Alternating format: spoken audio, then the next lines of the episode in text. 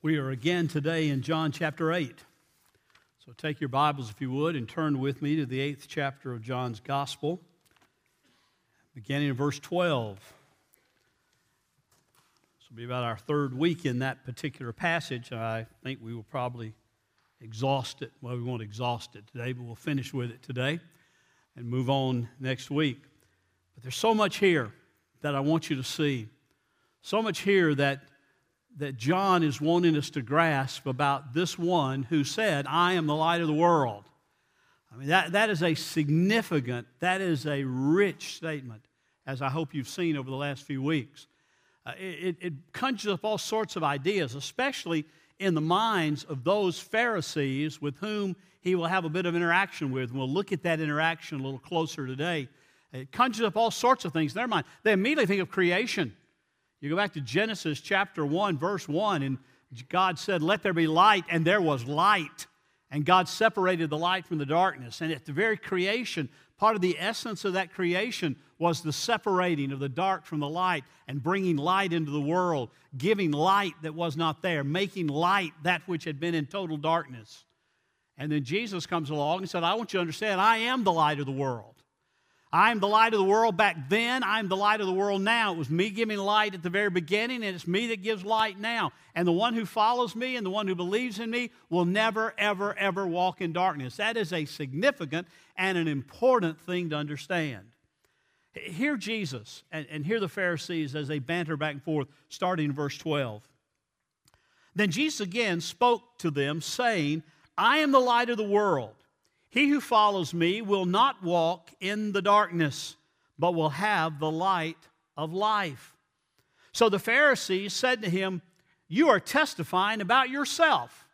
Your testimony is not true. And Jesus answered and said to them, Even if I testify about myself, my testimony is true, for I know where I came from, and I know where I'm going, but you do not know where I come from or where I'm going. You judge according to the flesh. I'm not judging anyone.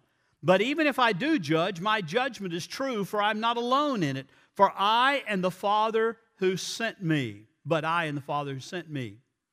Even in your law, it has been written that the testimony of two men is true. I am he who testifies about myself, and the Father who sent me also testifies about me. So they were saying, and here are these three questions we want to think about and examine today. So they were saying to him, Where is your father? Where's your father? In essence, who's your father? And where is your father? We know your father is. Your father, we, we've known Joseph. We know who he is. We, we've seen him from Nazareth. Mary and Joseph, there's your father and your mother. We know, what do you mean? What do you mean your father testifies to you? We don't see Joseph around here anywhere giving any kind of testimony. Where is your Father? We'll come back to that. And Jesus answered, You know neither me nor my Father. If you knew me, you would know my Father also. These words he spoke in the treasury as he taught in the temple, and no one seized him because his hour had not yet come. Then he said to them again, I go away, and you will seek me, and you will die in your sin. For where I am going, you cannot come. And that really stirred them up. So the, so the Jews were saying, Surely he will not kill himself, will he? Since he says, Where I'm going, you cannot come. Now, how in the world did they get out of him saying, I, Where I'm going, you can't come. You'll die in your sins. You can't come after me. How'd they get out of that? Surely he's not going to kill himself, is he? We'll talk about that in a minute. Think about that. And he was saying to them, verse 23, and he was saying to them, You are from below, and I am from above. You are of this world, and I am not of this world. Therefore, I said to you that you will die in your sins, for unless you believe that I am, that I am He, unless you believe that I am, you will die in your sins. So they were saying to him, Who are you? Can't you just see the exasperation in their voice there?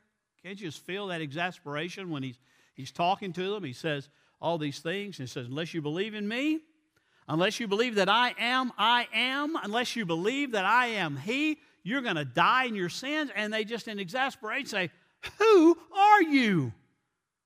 We thought we know, we, we think we know who you are. You're Joseph's son, Mary's son. You're the carpenter's son. You worked in your father's carpenter shop. We, we think we know who you are. Who are you? Or who are you claiming to be? Good question. Important question. So they were saying to him, Who are you? And Jesus said to them, What I have been saying to you from the beginning. I have many things to speak and to judge concerning you. But he who sent me is true, and the things which I heard from him, these things I speak to the world. They did not realize that he had been speaking to them about the Father. So Jesus said, When you lift up the Son of Man, when you lift up the Son of Man, then you will know that I am He. And I do nothing of my own initiative, but I speak these things as the Father taught me. And He who sent me is with me. He has not left me alone, for I always do the things that are pleasing to Him. As He spoke these things, many came to believe in Him. Now, we've talked about the significance of light. Light does all sorts of things. Light illuminates, light guides, light gives direction, light cleanses, light purifies, uh, I mean, all sorts of things that we talked about the importance of light. But when these Pharisees and the other Jewish leaders that were there in the temple, remember, the, we're still at the Feast of Tabernacles, we're still at the feast that's celebrating what took place in the wilderness when the children of Israel left Egypt and were led out into the wilderness on their way to the promised land. We're still at the celebration of all of that, where they have the water, and Jesus said, I am the water of life, and they have the light uh, that's lit by the big lanterns or the big torches in order to signify the, the cloud of fire that went before them at night. They're celebrating all that, and Jesus looks at these torches that are lit to symbolize it, and he says, I want you to know I am the light of the world. That light is temporary, that light is, is limited, but I'm the light of the world. And if you follow after me, you will never, ever walk in darkness. If you follow me, you will walk in the light for the rest of your life, indeed, for the rest of all of eternity. I am the light of the world, period. When, they, when these Pharisees heard that, they thought of the light of creation. They thought of the light of the pillar of fire in the wilderness that led the children of Israel through the wilderness. They thought about all those things that, that they had in their heritage and in their tradition that said light is an important thing to understand, and light is always symbolic of God. Light is always pointing to the reality of God. Light is always pointing to His presence and His provision. Light is always saying that God is the one who rules because God is the one who has the power to show the way. These Pharisees understood that when Jesus said, I am the light of the world, all of those images came to their mind and they said, This one is claiming to be Him. This one is, is claiming some kind of deity, at least, some kind of special relationship with God, some would say. But they understood it was going far beyond that. They understood that he was claiming to be God. He was claiming to be the very one who gives light, who created light, who brought it to be in the first place, and he's the one who helps us to walk in the light. Because his light gives life, his light gives new birth. His life brings about a reality in a person's life that nothing else can. These Pharisees understood that he's speaking in ways that nobody's ever spoken before. They knew the prophecies of, of, of like Isaiah in, in Isaiah chapter 9 in verse 2, when, when Isaiah prophesied there the word of the Lord and, and simply said, The people who walk in darkness will see a great light, and those who live in a dark land, the light will shine on them. And, and, and later on in that, in that same chapter, he said, and, and the people will know it. Excuse me, wrong verse, chapter, verse 6. For a child is born to us, a son is given to us, and the government will rest on his shoulders, and his name will be called Wonderful Counselor, Mighty God, Eternal Father, Prince of Peace. You know, there, there's, a, there's a tremendous, marvelous, beautiful picture there that's given of the one who is yet to come. We read that verse at Christmas every year. But they understand that Jesus is saying that the one that, that Isaiah prophesied about, I'm him. I am he. And unless you believe that I am, then you will never know life, you will never know light, and you will die in your sins. You'll die in your sins. So these Pharisees gather around him and they say, We got some questions. Three questions in this passage. They're simple. Verse 19, they were saying to him, Where is your father? You speak about your father testifying of you. You speak about your father showing that you are who you say you are. Where is your father? Now, again, they're thinking on an earthly plane. Understand that. They're, they're thinking uh, purely, purely worldly. Where's your father? Where's Joseph? He said, You need to understand, you don't know my father. You don't know me, and you don't know my father. And if you knew me, you would know my father also. Now realize these are the people who claim that God is their father. We are children of Abraham. Abraham was a son of God, and uh, by virtue of that, we are sons and children of God. These are people who Jesus is going to get into a real discussion with a little later in the Gospel of John about who their father is, and he's not going to be very kind to them. He's not going to say, well, maybe God is your father, perhaps, could be. He's going to say, no, your, your father's the devil. And they're going to be shocked by that. But Jesus wants them to understand that the reason he says what he says about himself, the reason he testifies about himself is because his testimony is not a, selfish testimony. It's not a self centered testimony. It's a testimony that is borne out by the Father. He, he bore it out in the miracles. Every miracle we've seen up until now and every miracle we'll see is God saying, This is my son. This, is, this guy is who he said he is. Jesus is the Messiah. He's, I, I'm, I'm testifying, the Father says, that he's true because he's doing the signs of the Messiah.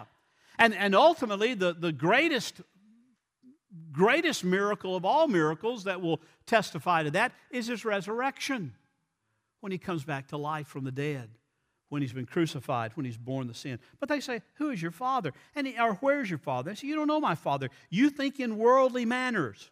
You, you think in ways of, of where's my earthly father? My father you don't know because you don't know me.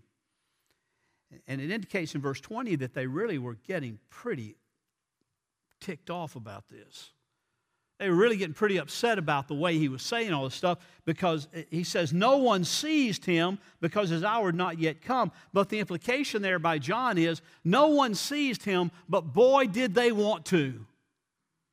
They would love to have stopped this right now. But the power of God, the hand of God was on his ministry, and they could not touch him, no matter what they wanted to do. It says in verse 21, I'm going to go away, and you're going to seek me and you will die in your sin because where I'm going, you cannot come.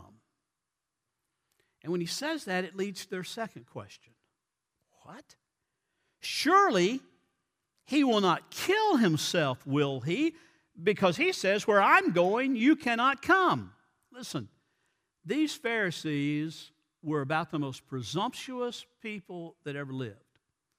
And they just knew that if anybody was going to heaven, that they were.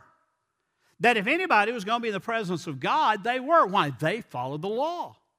They were righteous beyond belief as far as mankind goes. I mean, you know, they even Paul, when he said gives his testimony in Philippians chapter 3, he said, I was a Pharisee of the Pharisees. As to the law, as men look at it, I was found blameless. I mean, these, these Pharisees thought if anybody stands before God pure, it's me.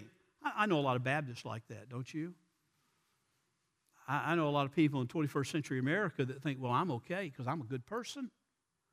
These Pharisees thought they were the ultimate good person. And Jesus looks at them and says, Listen, what you don't understand is you're going to die in your sins because your sins have not been dealt with.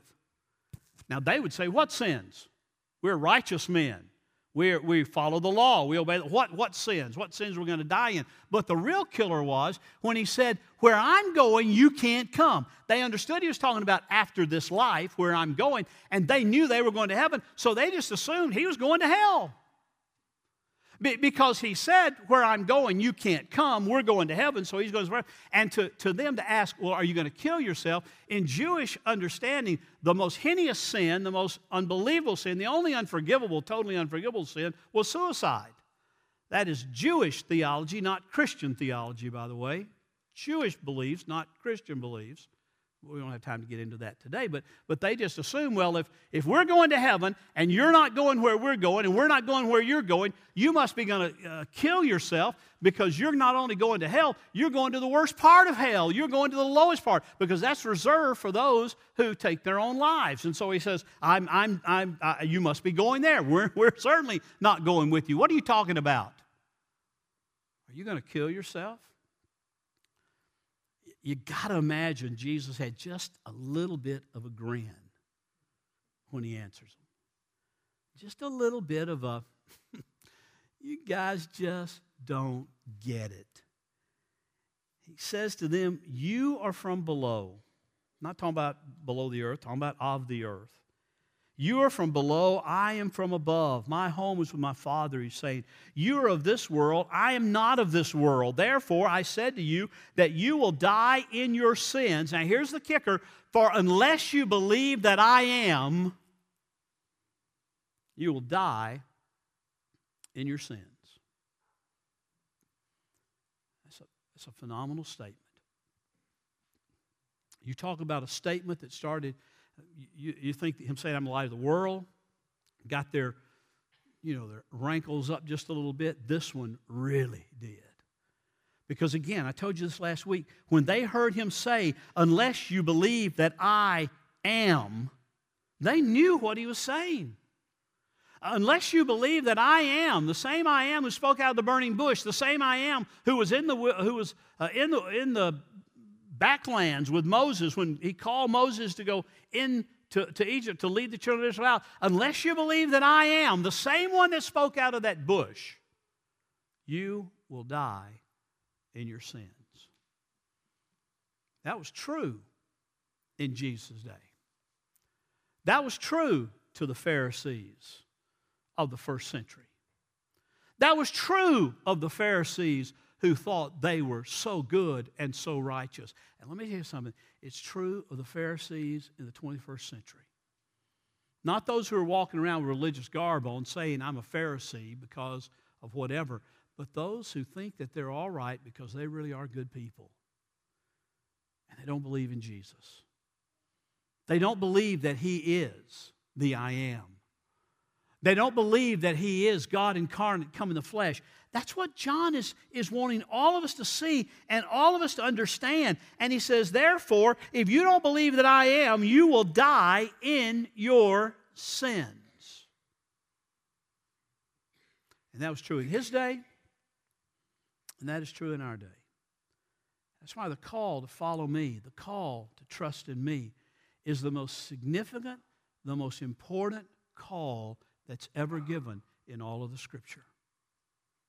And it's given universally. It's given across the land. It's given to everyone who will hear and, and hears the call of the gospel. Come and follow me, because if you don't believe that I am, you will die in your sins. So then they were saying to him in verse 25, I love this. Who are you? Todd read the passage out of Matthew chapter 16. That great encounter at Caesarea Philippi between Jesus and, and Simon Peter, well, really all, all of the disciples, but where Simon Peter just rose to the occasion, as he is wont to do occasionally. If he's not rising to the occasion, he's sticking his foot in his mouth, but this time he rose to the occasion. And, and Jesus said to the disciples, Who, who do men say that I am? And, and, and some said, well, some say you're John the Baptist, and some say you're Elijah, and some say you're one of the prophets. I mean, they have all these answers as to who they say you are. Jesus looks square at them and says, But who do you say that I am? And, and Simon Peter did not equivocate, he did not pause. He immediately spoke out boldly and clearly You are the Christ, the Son of the living God. I imagine he expected Jesus to say, Peter, you are such a smart person. You are so good to have figured that out. He didn't say that. He said, Peter, don't you understand one thing? Flesh and blood, your brains didn't reveal that to you, but my Father who is in heaven did. He's opened your eyes, He's opened your heart. God has done a work in you to show you who I am. And that's, that, that's what's not happening here. These Pharisees are sitting around thinking, we've got some preconceived notions of what Messiah is going to be and who Messiah is going to be, and this, this guy is not him. Who are you? Who are you? Jesus says, I want you to understand what I have been saying to you from the beginning. John made that point in chapter 1, verse 18. No one has seen God at any time. The only begotten God who is in the bosom of the Father, he has explained him or he has proclaimed him. There's that intimacy with the Father that Jesus experienced, and then the only begotten God came, became flesh and dwelt among us, and he is proclaiming, he is explaining, he is demonstrating who God is. And, and these people can't see it. Who are you? Who are you? I have many things to speak and to judge concerning you, but he who sent me is true, and the things which I heard from him, these things I speak in the world. And they just couldn't even realize when he said, He who sent me is true, that he was speaking about the Father.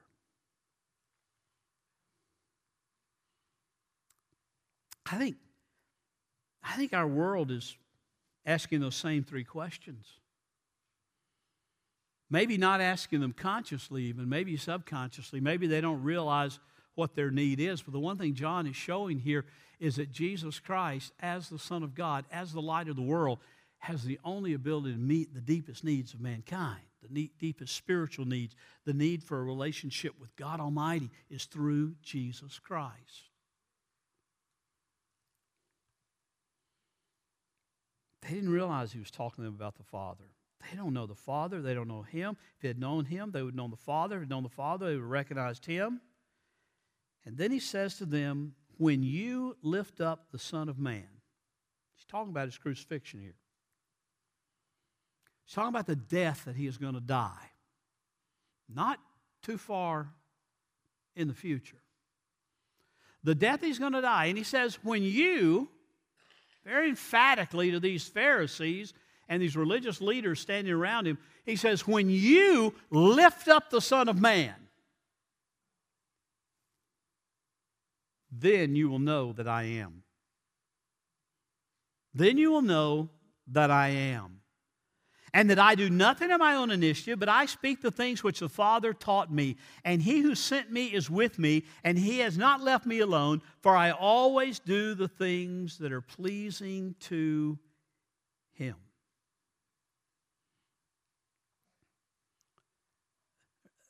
Today, I would guarantee you that people that you work with, people that you live near, people that you have interaction with at school, or any number of other places, really don't have a clue who Jesus is. Oh, they've heard the name, possibly in a swearing sort of way. They've heard the name used in a very vain sort of way, even by some Christians. I don't just mean cursing here, I mean using it vainly, just talking about Jesus casually and not understand, not even presenting who he really is. But, but they've heard the name, but, but, if they were honest to themselves, they would ask you, Who is he? The thing I want to know is, are you prepared to tell them who he is? Are, are you prepared to tell them he, he is God incarnate? He's the one who came in order to be lifted up so that sins might be forgiven. And if you don't believe that He is the one, that He is, I am, then you will die in your sins. And they may say, Well, I don't have any sins. And you got to say, Well, mm, that's not right.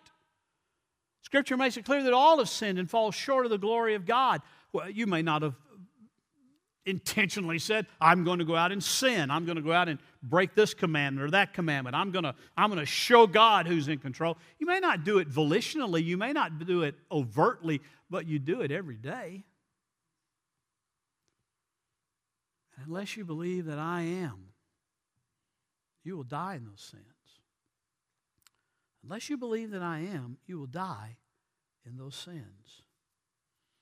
Well, it's interesting, verse 30 as this section closes out, he said as he spoke these things, many came to believe in him. Don't you wish John had said a little more there? Don't you wish he had said, oh, by the way, it was, it was Pharisee number five, six, and eight?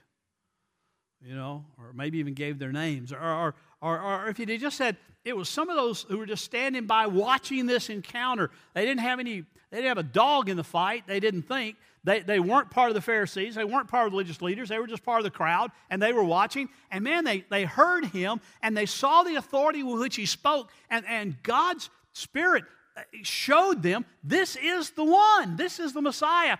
But it says, many came to believe in him. I wish John had told us a little more. Because I, I think in our day and time, we struggle with understanding what it means to believe in him. There are a lot of people who say, oh, yeah, I believe Jesus existed. Sure, no problem. Others say, oh, I believe the stories about him are true. I believe he did miracles. I believe he's a great teacher. I believe all sorts of things about him. You know, eh, sure, I believe. I believe in Jesus. Sometimes the way I believe in fairy tales and Santa Claus and the tooth fairy. I mean, you know, I believe in Jesus. I, don't know. I, John doesn't go into a lot of depth to say if this pistis here is a, is a deep, heartfelt belief, if it's, a, if it's a temporary belief, if it's just sort of a shallow belief. He, he just says, Many came to believe in him. But what does that mean? To believe in the Lord. I was reading last week in uh, a, a book by R.A. Torrey, Voice Out of the Past. And he, he was telling a story that I think pretty well illustrates what it means to believe in Jesus. Doesn't just mean to believe that he existed, doesn't just even mean to believe that, yeah, I believe he was from God. He tells a story uh, about a, a, daredevil almost a century ago now, maybe a century ago now, uh, by the name of Charles Blondin. Charles Blondin was the first man to stretch a wire across the Niagara Falls and to walk across it on a tightrope. And, and a lot of a lot of hype around it, and everybody came out uh, from far and wide to watch Blondin, Charles Blondin, walk across. Later done by uh, uh, uh Eric Wallenda, one of the Wallenda people, but but this one was the, the first one, and, and and everybody came out to see what was happening. You know, it's kind of like going to a NASCAR race. Everybody's waiting on the wreck. You know why you go? I thought it was. Anyway, they're waiting to see if he's going to fall into, into utter death and destruction right off the rope. So Blondin starts out across the rope and he, step at a time, he has a long bar balancing himself, and one step at a time, he walks across that tightrope across Niagara Falls. And when he gets to the other side and his foot touches the ground, there's a great cheer that goes up from both sides of the falls. You know, yay, he made it, he did it, that's great. When he got to the end, he turned around and looked at the crowd on the side which he had walked. And he, he made sort of an interesting proposal. He offered to recross in the other direction. Everybody said, Yeah, yeah, it's a great idea. Let's see it again. But then he said to one man, or to the group really first, he said, Do you believe that I'm able to carry someone across on my back? And uh, they all kind of, yeah, yeah, you can, you can probably do that. Then he turned to one particular man and he said, Well, let me ask you this Do you believe I'm able to carry you across on my back? The guy said, Absolutely, I certainly do. There's no doubt in my mind you can. And he said, Will you let me? And the guy said, Will I let you? Well, hardly. You don't think I'm going to risk my life like that, do you? So he turned to somebody else. He said, Well, how about you? The guy standing there said, I believe. In fact, I have no doubt about it at all. And He said, So will you get on my back and let me carry you across? And he said, I will. He got on his back. They started out. They made it all the way to the other side. The crowds went crazy. I would, I would, prefer, I, I, would, I would say to you today and propose to you today that both of those men had belief in Charles Blondin. Both of them had some type of belief. One was, a, one was an intellectual belief, and one was a true belief. One was real faith. The one that said, Yes, I believe you can do it. There's no doubt in my mind. You can get somebody on your back and you can go across there, and it's not going to be me. Did not have real faith that Blondin could do what he said he could do. The one who said, Yeah, I, I believe you can. And I believe you can so much that I will be the one to climb on your back and do it. You know, that's what faith in Christ really is. It's not a matter of saying, Yes, I believe He's the Savior. Yes, I believe He was sent from God. Yes, I believe He did all He said He did. And I believe He taught all He said He taught. I believe that He was a good man. I believe He was a great teacher. I believe He was a miracle worker. All those things are true. But real faith is resting in Him to do what He says He will do. Real faith is, as it were, climbing on the back and totally committing yourself to the walk. That's what real faith is. It's saying, Christ, Lord, my good works aren't good enough. My religiosity will get me nowhere. My trying to be a 21st century Pharisee and look holy to everybody else is of no value at all. I trust in you alone. I remember about six years ago, somebody accused me of believing that and of preaching that man is a sinner and can only be saved by grace through faith in Jesus Christ alone. To which I said, guilty. Because that's the gospel. That's what the Apostle Paul said. That's what Jesus is saying here. Unless you believe that I am you will die in your sins. And unless you believe that I am, you cannot go where I am going. It's not because I'm going to commit suicide. Matter of fact, you're going to lift me up. You're going to kill me. You're going to crucify me. It's not a matter of suicide. It's a matter of doing what my Father has sent me here to do. I will follow His plan and His purpose to the T, and I will be the Redeemer and I will be the Savior. But it's only as you believe that I am He and put your trust totally in me in a get on the back, walk across Niagara Falls sort of way. That there's real, real faith. It's total commitment. It's absolute total commitment. It's saying, I trust you. And I trust you alone.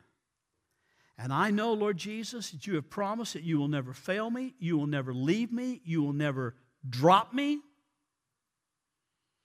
That, that not only do you walk across the chasm of eternal life with me on your back and never drop me, but it's not a matter of, of, of, of me having to hang on. It's a matter of you are keeping me there by your power, by your grace, by your strength. Do you believe that?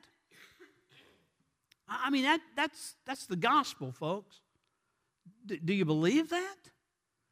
Are you saying my life is committed to Christ and Christ alone? I don't look at God every morning in my prayer and say, God, I hope you noticed yesterday that I fed the poor, and I hope you noticed yesterday that I went to Colonial Village, or I went to Hope Way, or I went to Peru, or I, I hope you noticed, Lord, all these things I did.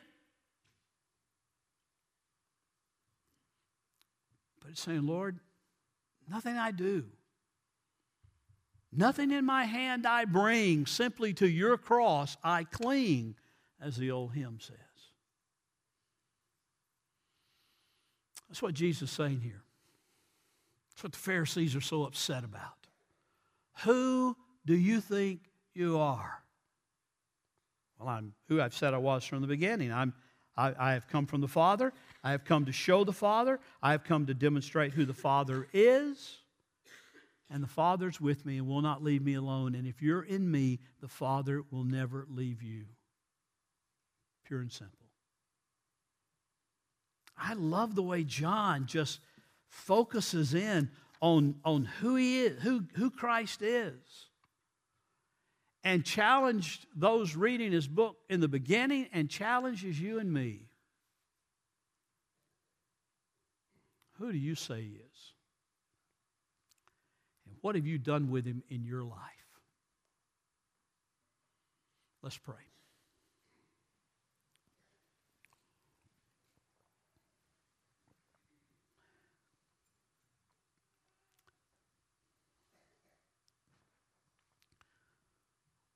We're going to sing in a moment a hymn of commitment, a hymn of invitation. It's one of my favorites. I will glory in my Redeemer. Paul says, I will boast in nothing except the cross of Christ. And this song says, I will glory in my Redeemer. In other words, my glory is not in myself, it is in Christ. And I don't know you, many of you, to know your heart. But I, I challenge this morning if you've never really trusted Christ with all that you are. Not saying, Christ, I want to trust you and get in on my good works, or I want to trust you and, and get in because I'm a Baptist or a church member anywhere. I trust you and you alone. I challenge you this morning examine your heart and see. And then be obedient. Be obedient to his call in your life. Father, by your Holy Spirit, speak to us, we pray. For we pray in Jesus' name. Amen.